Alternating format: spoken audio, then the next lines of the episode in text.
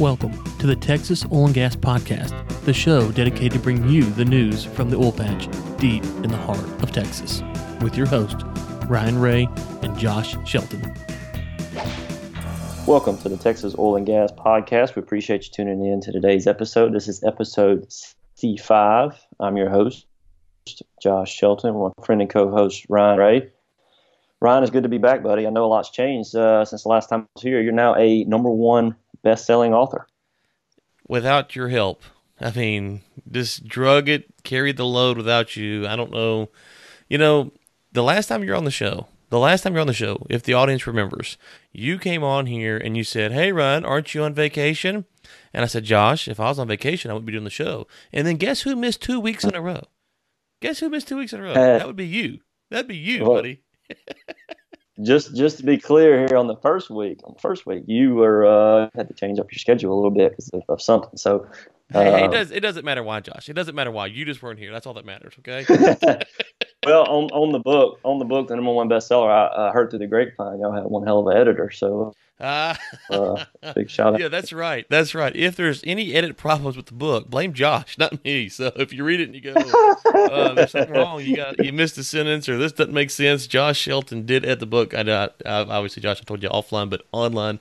Thank you so much. But yeah, all the editorial uh, problems you know, blame the one and the only Josh Shelton. Um, no, it's been good, man. We had Ellen in last week co-hosting, and uh, she did great as always. And David Blackman came on the week before. We had on Brian Mon, and um, we had on the folks from Energy Funder. So it's been a couple good weeks, but right now, I mean, it's a crazy week. As uh, I know we're talking about in a second with um, the news from Pioneer and OPEC and what's going on there. But um, first, thank our sponsor, which is Drilling Info if you are in the land business, survey, right away, mineral acquisition, whatever it is, and you need access to courthouse records, Drilling Info has you covered. Go to glo- uh, globalenergymedia.com slash courthouse. That's globalenergymedia.com slash courthouse and get your free $100 credit today. Well, right while I was away, uh, I, I, came back shocked. We had, had reviews coming in. It seemed like every day uh, over the last like week and a half, two weeks. So we've gotten about nine uh, re- reviews that have come in and four written. So uh, I'm gonna read through those. Ryan, uh, the first one came back uh, back at the end of May. Is Garrett 223. I'm a new listener and I enjoy the show very much. Lots of good information and opinions. Then we got uh, on uh, June 10th a guy by the name of Jake Collins um, gave us a review. Only reason I didn't give five stars because the audio quality. By the way, you should definitely talk about this on your show. The book, The Great Oil Conspiracy Oil is a renewable resource. Uh, it's good information. Uh, we might have to check that book out there. Then we have Thomas H37, informative and entertaining. He gave us a five star rating. Says, awesome way to stay up to date on the Texas oil and gas industry and a great alternative to reading the news. Always look forward to new episodes. Keep, keep up the good work, guys. Thanks a lot, Thomas. And uh, Phil S91 he gave us a five star. Wrote, "Great to be able to multitask with this podcast and keep up on oil and gas news while I'm doing other things." That's what it's for, Phil. So appreciate the reviews, guys. All y'all, uh, we really appreciate it. Yeah, yeah, really do. Really means a lot. And um, you know, so so the really question is, Josh, is that uh, if we improve the audio quality, will Mr. Collins come back or Miss Collins potentially come back and give us the five star? That's I mean that's are, are we bartering over one star here? Because I feel like there's one star hanging out there, and um, potentially you know if we can get that one star, we might improve the audio quality. But if, hey, we can't, yeah. if we can't get that last star, then do we go through the trouble of improving the quality? That's the question. yeah, that's right.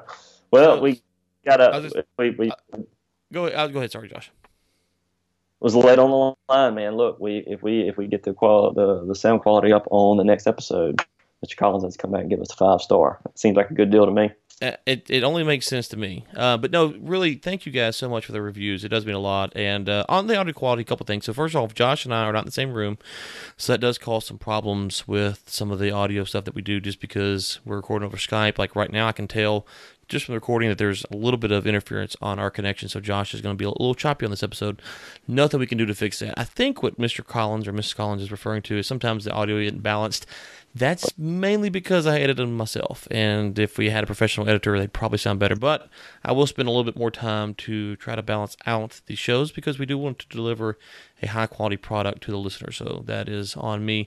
Um, a couple other things I know we want to get to. We have an event coming up in July, and if you are on Instagram, you need to follow us. We'll be talking about it a lot on there which is at Texas Oil and Gas Podcast. But um, Landon Morgan, you remember that name from the um, the API, uh, the API, the uh, YPE event that we did here just a few months ago. Uh, God, it's hard to believe that was back. That was back in May, wasn't it?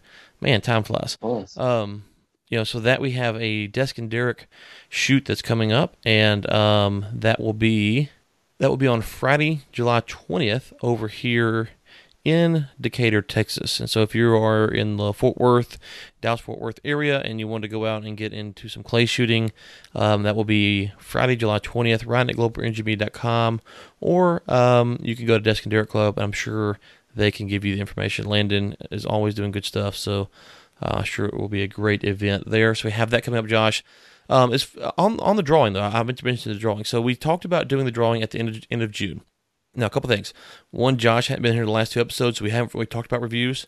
So we're going to push it back until July 12th, and that's a couple reasons. One, we missed two weeks. Also, we're not going to do a show July 6th because the force in the middle of the week probably won't be a lot of news breaking that week. So we're going to skip July the 6th. We, we will be back July the 13th and we're back, we will do the drawing. So to enter the drawing, you have to leave a written review. If you leave the stars, we love it, we appreciate it, it means a lot, but we just don't know who did that, so we can't we can't put you in the drawing simply. It's just the way iTunes works, unfortunately. Um, so if you leave us a written review in iTunes, you are entered. Whether you did it uh, yesterday, six months ago, or a year ago, you are entered into the drawing. Um, and so you have until let's see here. The show come we, we record the show on Friday, so July the thirteenth we will record it, which probably means July the twelfth. So I would have that baby in no later than, than, the, than the 9th or tenth. I think it takes maybe twenty four hours sometimes from the show up. So you need to get it in before probably July 8th or 9th, maybe 10th at the latest, because we'll go get Raffle. I can never say that name, Rafflecopter or whatever they're called, someone to go do a drawing for us. But on that episode, when we record July the 13th, uh, if you have a written review in, we will announce the winner of the $50 Visa gift card. And really appreciate all the feedback we've got on the show.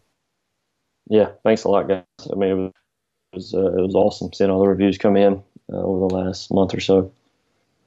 Well, Ryan, we have uh, lots of interesting stuff to cover this week. We're going to kick things off with an article, a Forbes article from Ellen Wald. She was a guest on the show last week. She published an article this morning, uh, I mean, just about an hour or so ago, actually. And it is uh, regarding the OPEC agreement that came out where they're going to, I believe, increase their, their uh, drilling and, and production. Is that right, Ryan? Yeah, they're going to create increase it, and this was been the discussion is how much. Um, mm-hmm. And according to Ellen's reporting here, it's going to be um, 700,000 additional barrels a day. And I say her reporting, she's not a reporter, but she's quoting the Nigerian oil minister, Emmanuel. Um, I'm going to get that last name wrong, but uh, um, um, uh, 700,000 700, additional barrels a day. Now, here's why this is important. Yep. Uh, a couple things to watch for. First off, I read a report yesterday that indicates that Venezuela might drop another 300,000 barrels off the market in July. I don't know if that's going to happen or not, but there is some speculation about that.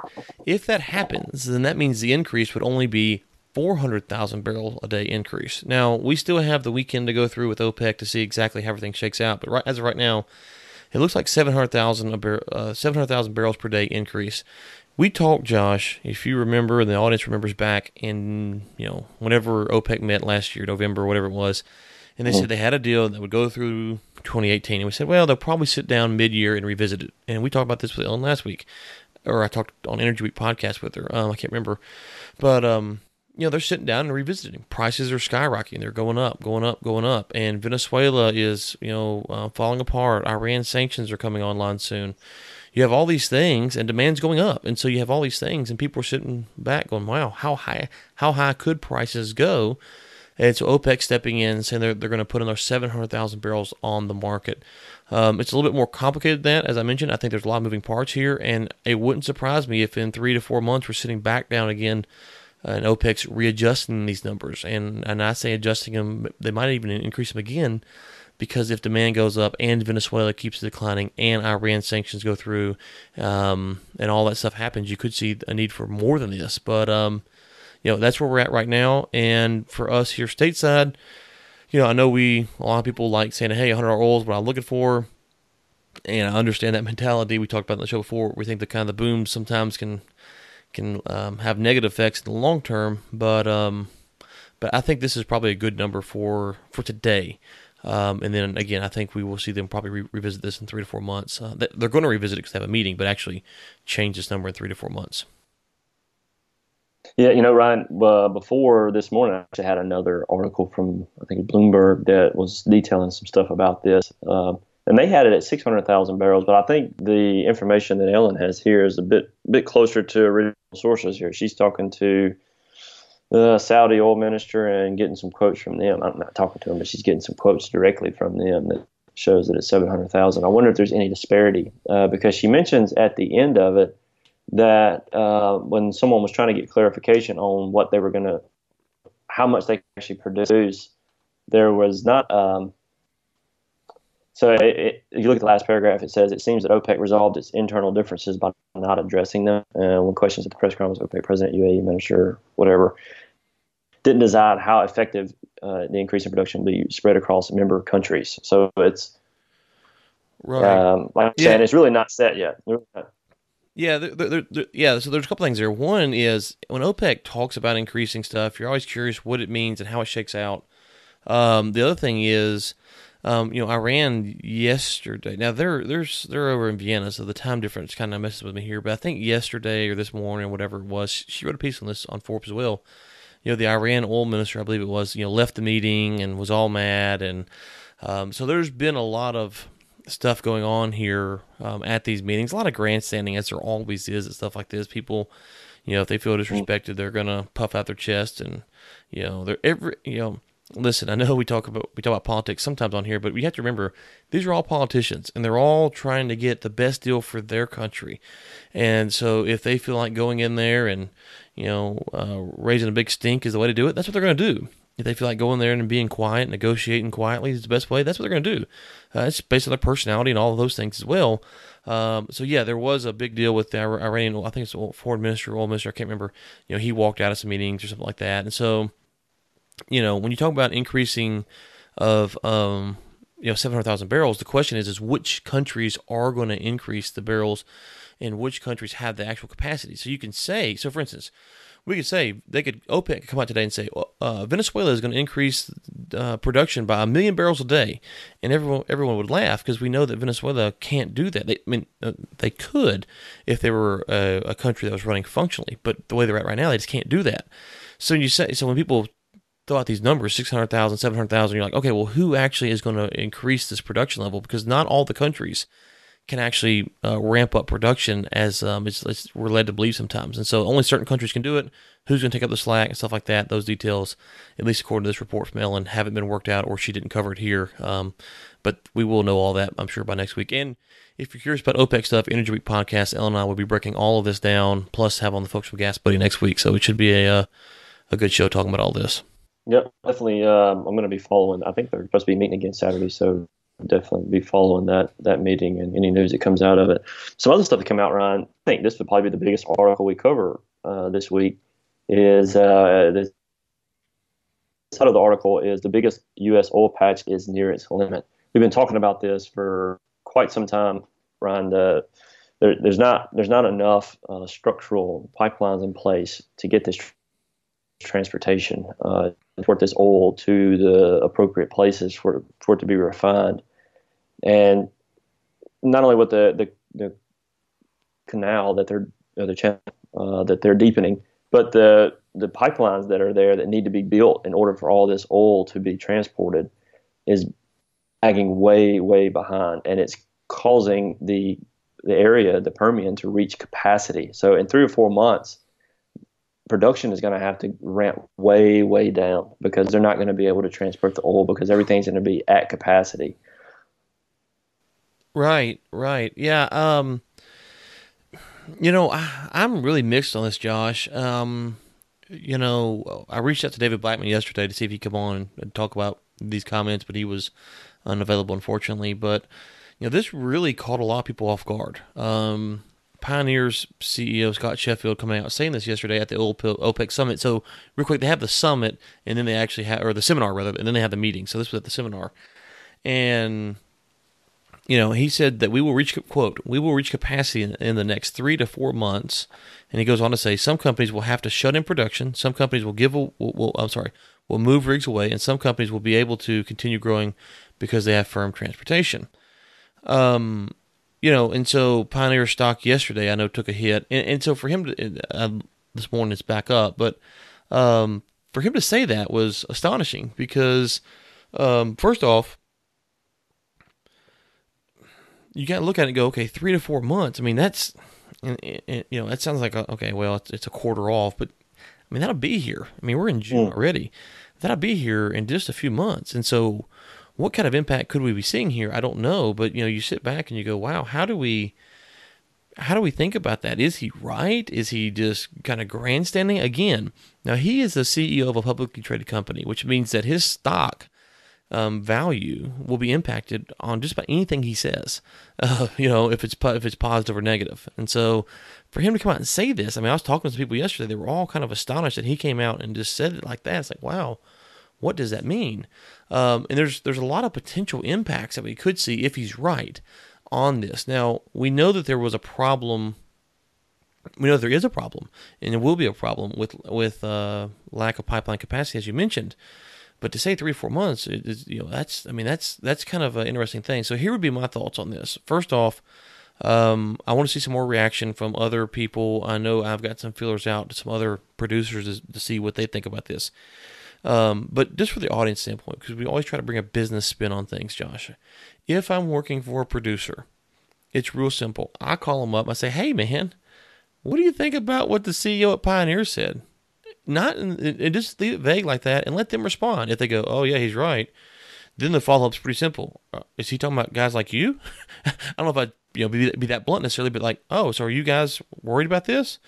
You know, and so that that's that seems to be number one, just to kind of fill out um, your your potential clients because if he is right, we could have listeners who are out there right now, and I, I don't do not want to be chicken little, so do not take this as chicken little. The sky's falling because that's that's not the case um, in the long term for sure. But I, I, would talk to my clients and say, hey, if I'm in the upstream business, hey, uh, you know, what's going on? What do you guys know? What are you guys hearing? You know, stuff like that, just to just to find out what what are they um, what are they thinking. The other thing is, if you're not doing work in the midstream business I think now is a good time to look at that because the midstream business is going to be going on really well through 2019. Um, OPEC said that they think that the pipeline shortage could go into 2020. Now, I don't, I haven't read the full context of the quote, so I'm not sure why, but here's what I think they might be thinking. So let's just presume that, that, that Pioneer's right. So you have drilling levels at X today, and pipeline capacity needs to be at Y. Okay, and Y represents capacity plus excess. So X is the representation of current drilling production. Y is uh, pipeline capacity plus some excess. Well, if drilling starts slowing down in the second half of the year because there's not enough pipelines, and the pipelines are being built, being built, being built, and they're slowly catching back up, right? And then we get into, let's just say, the third quarter of 2019. And by the third quarter of 2019, companies know at that point in time that, hey, um, pipeline capacity is going to be here, which is uh, uh, uh, I'm sorry, Y is going to be here, which is capacity plus excess. Then they'll start looking to drill again, right? So then the question would be: is is when they start drilling, how fast will they catch up to that excess that we talked about? So will they catch up to the excess in six months, six years? And so it could be a situation where they could catch back up to the excess relatively fast and you don't have enough lead time to build more pipeline and so you could see not a bottleneck like we have now but another bottleneck to where prices are pinched um, i think hess yesterday said that that, that wti uh, for some for some producers is being will be discounted as much as $25 a barrel because they can't get it out on um, the, the most effective way so you could so I, I think that might be where opec's going but here's what that means if you're in the midstream business, there's a lot of work, a lot of work because they got to build these pipelines. So it's it's it's not doom and gloom. It's not the sky's falling. It is something that if you're on the upstream side of the business, I think you need to sit down with your client and say, "Hey, what do you think about these comments?" And if they and if they say, "Oh," yeah, they're talking about companies who don't have so and so, you know, committed pipelines. We've got, you know, Kinder Morgan is committed to build X amount of pipelines for us. We're good to go. Then I, you know, I would be like, okay.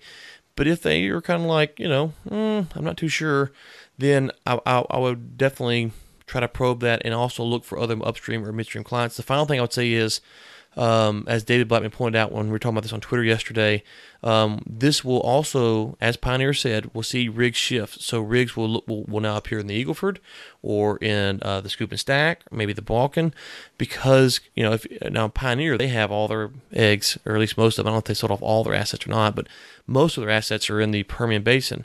But if you have someone who has um, you know Eagleford assets or Scoop and Stack assets or Bakken assets, they're going to sit back and go, you know what? Um, it would benefit us to take away a rig from the Permian and move it down the Eagleford because there's no reason to keep pushing against this wall. So I know it's a lot to digest there. I hope it hope it kind of makes sense.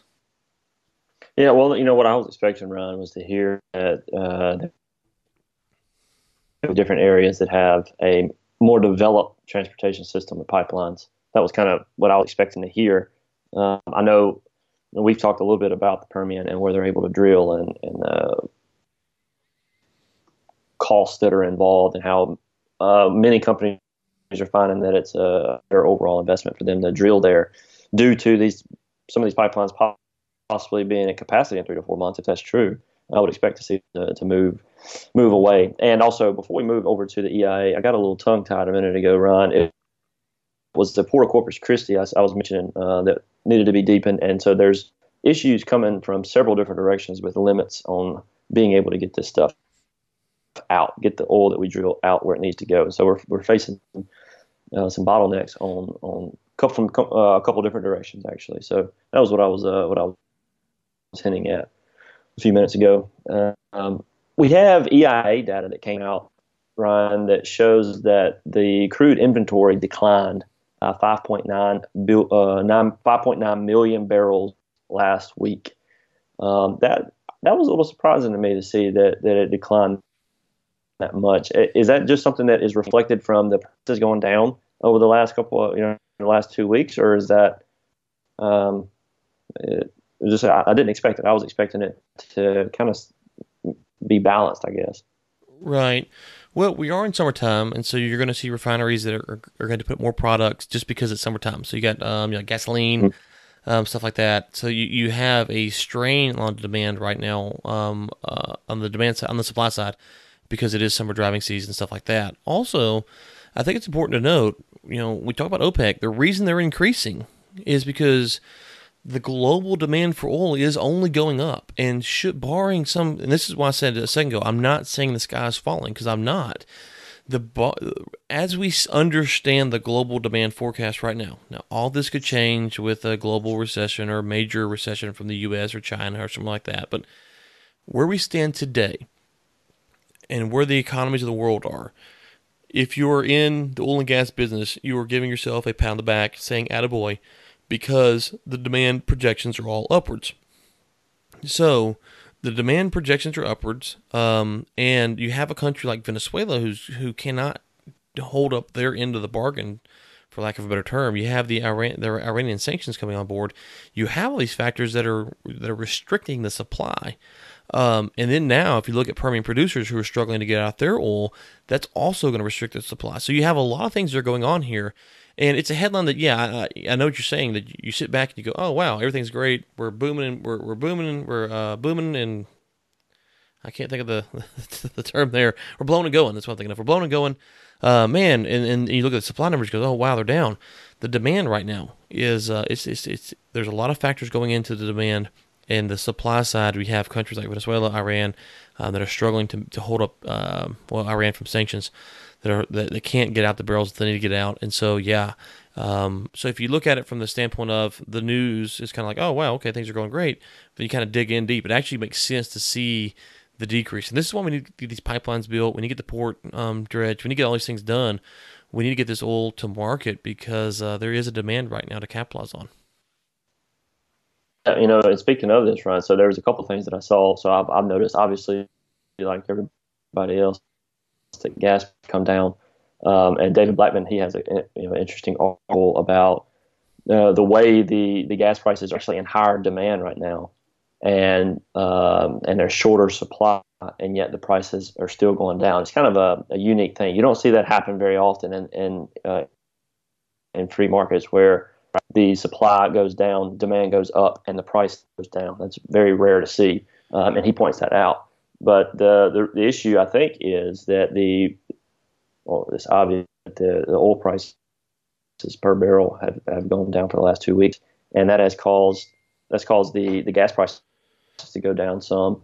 But right. what I was surprised to see is that the oil prices went down and the supply went down. I just that's something that I'm not used to seeing. But I, I guess it could just be uh, just a delay, a delay in, in the, the you know the supply going down that's probably going to cause the prices to go up. Which I know you got OPEC in there as well. That's another factor that affects some of these uh, oil prices. So a lot of moving parts. Yeah, yeah. So we'll, we'll touch on David's shale explainer real quick, and you know you're you're right. We're, we're seeing this, but right now prices are up. So the lag between oil prices and gas prices is the few weeks, as he points out. So in a few weeks from now, the price of gasoline will probably tick back up some. Um, but you know the oil price we have to remember it, it is obviously a market based price, but the market is you know it's traded and it's traded off of we talked about speculation, fear, news, you know stuff like that. And so when we say the market, um, we're not always talking about the market in the truest sense. Josh has six pencils. Ryan wants to buy seven.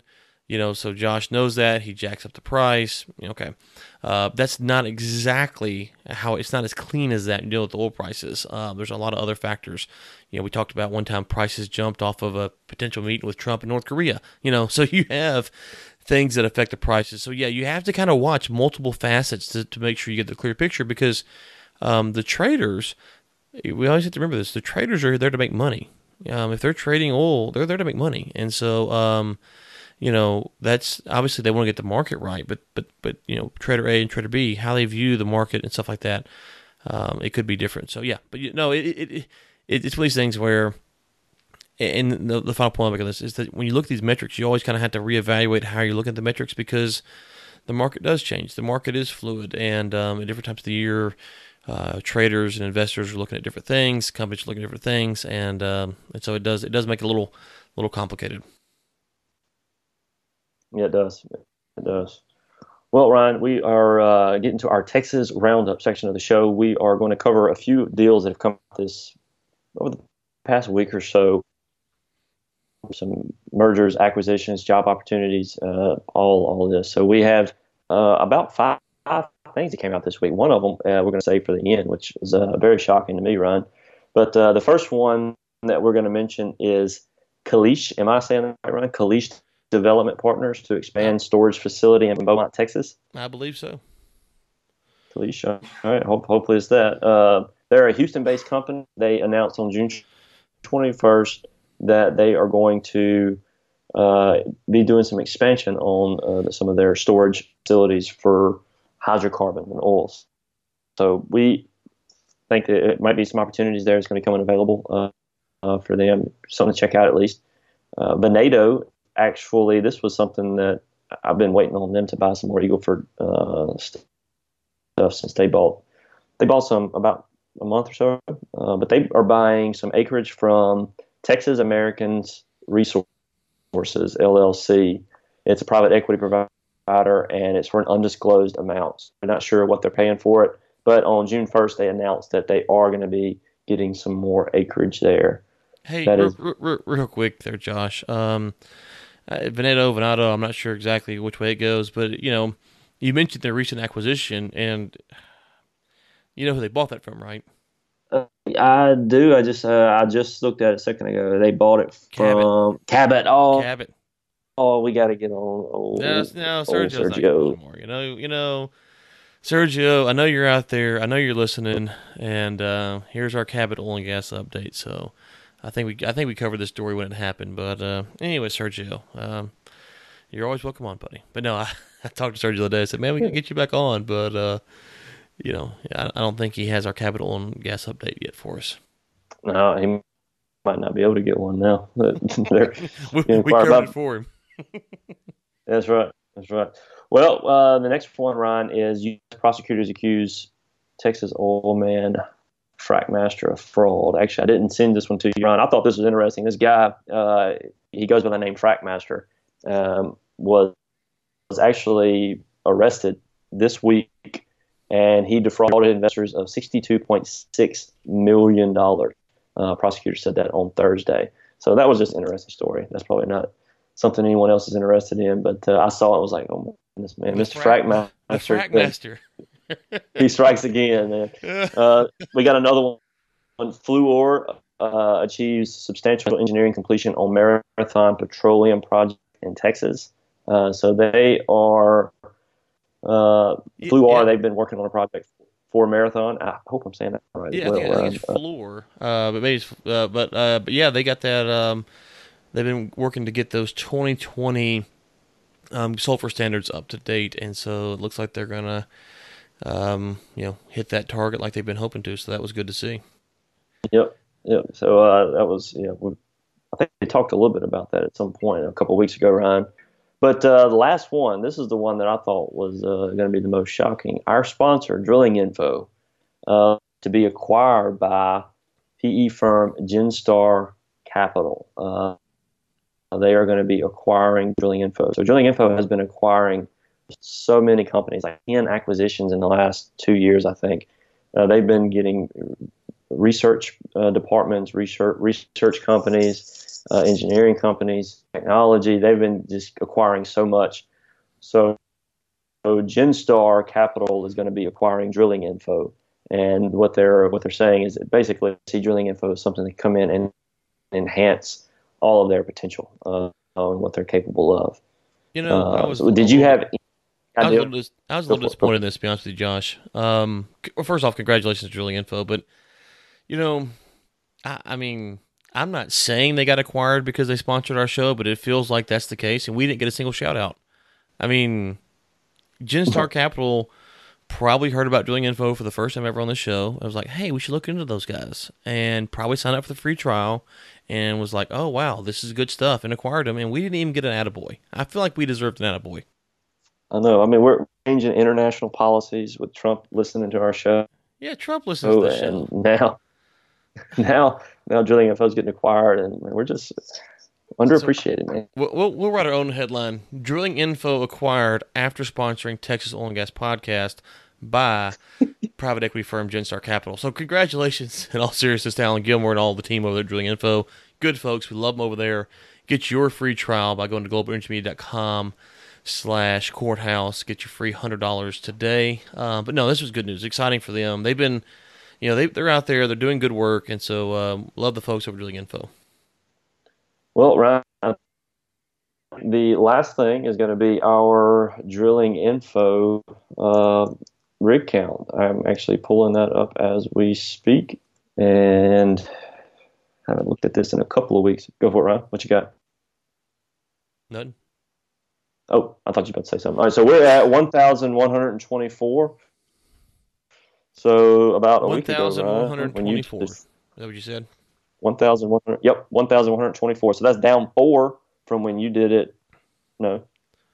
Yeah, we didn't. We don't do it when you're not here, Josh. You're the only one who's capable of mastering such um, complicated tasks as that. That's uh, the show falls apart when you leave. So um, we we did not we did not cover it last week. Um, you know, I didn't want Ellen to steal your job completely.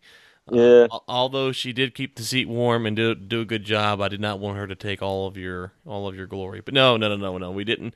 1024. It's gonna be interesting to track, Josh. Um, especially this Permian news. You know, I'm not big on the. Um, some some people, depending on where you're at in the business. For me, I'm more of a quarter by quarter, year by year on the drilling uh, rig count type stuff, month by month, maybe even. Um, some people like it on a weekly basis, which is why we give it out. Um, but I think now, in light of the Pioneer news, you know, we should probably write this number down, say 1,024 on June 22nd, and you know, in three months, come back and see where that's at, because you mm. should see if he's right that numbers start to fall. You'll see some rigs move to other places, but some rigs will just go away. So it'll be interesting to watch over the next few months. yeah, that will be something interesting to watch, Ryan, for sure. Because I, I, I think that's going to be the biggest news and, and, how that plays out, whether he's at right or wrong on that, or I say right or wrong. It just depends on how all that plays out, really. Right, right, right, right.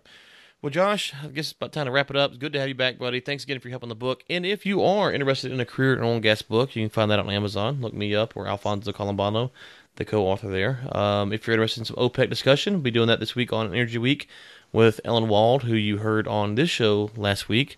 Um, and Alfonso Colombano and myself will be doing some recap of the markets on the oil and gas market recap. And then um, I know we have the event I mentioned just a second ago for the Desk and Derrick Club in July, Ryan at Global Energy Media. For that, or questions, comments, or concerns, be sure to find me there.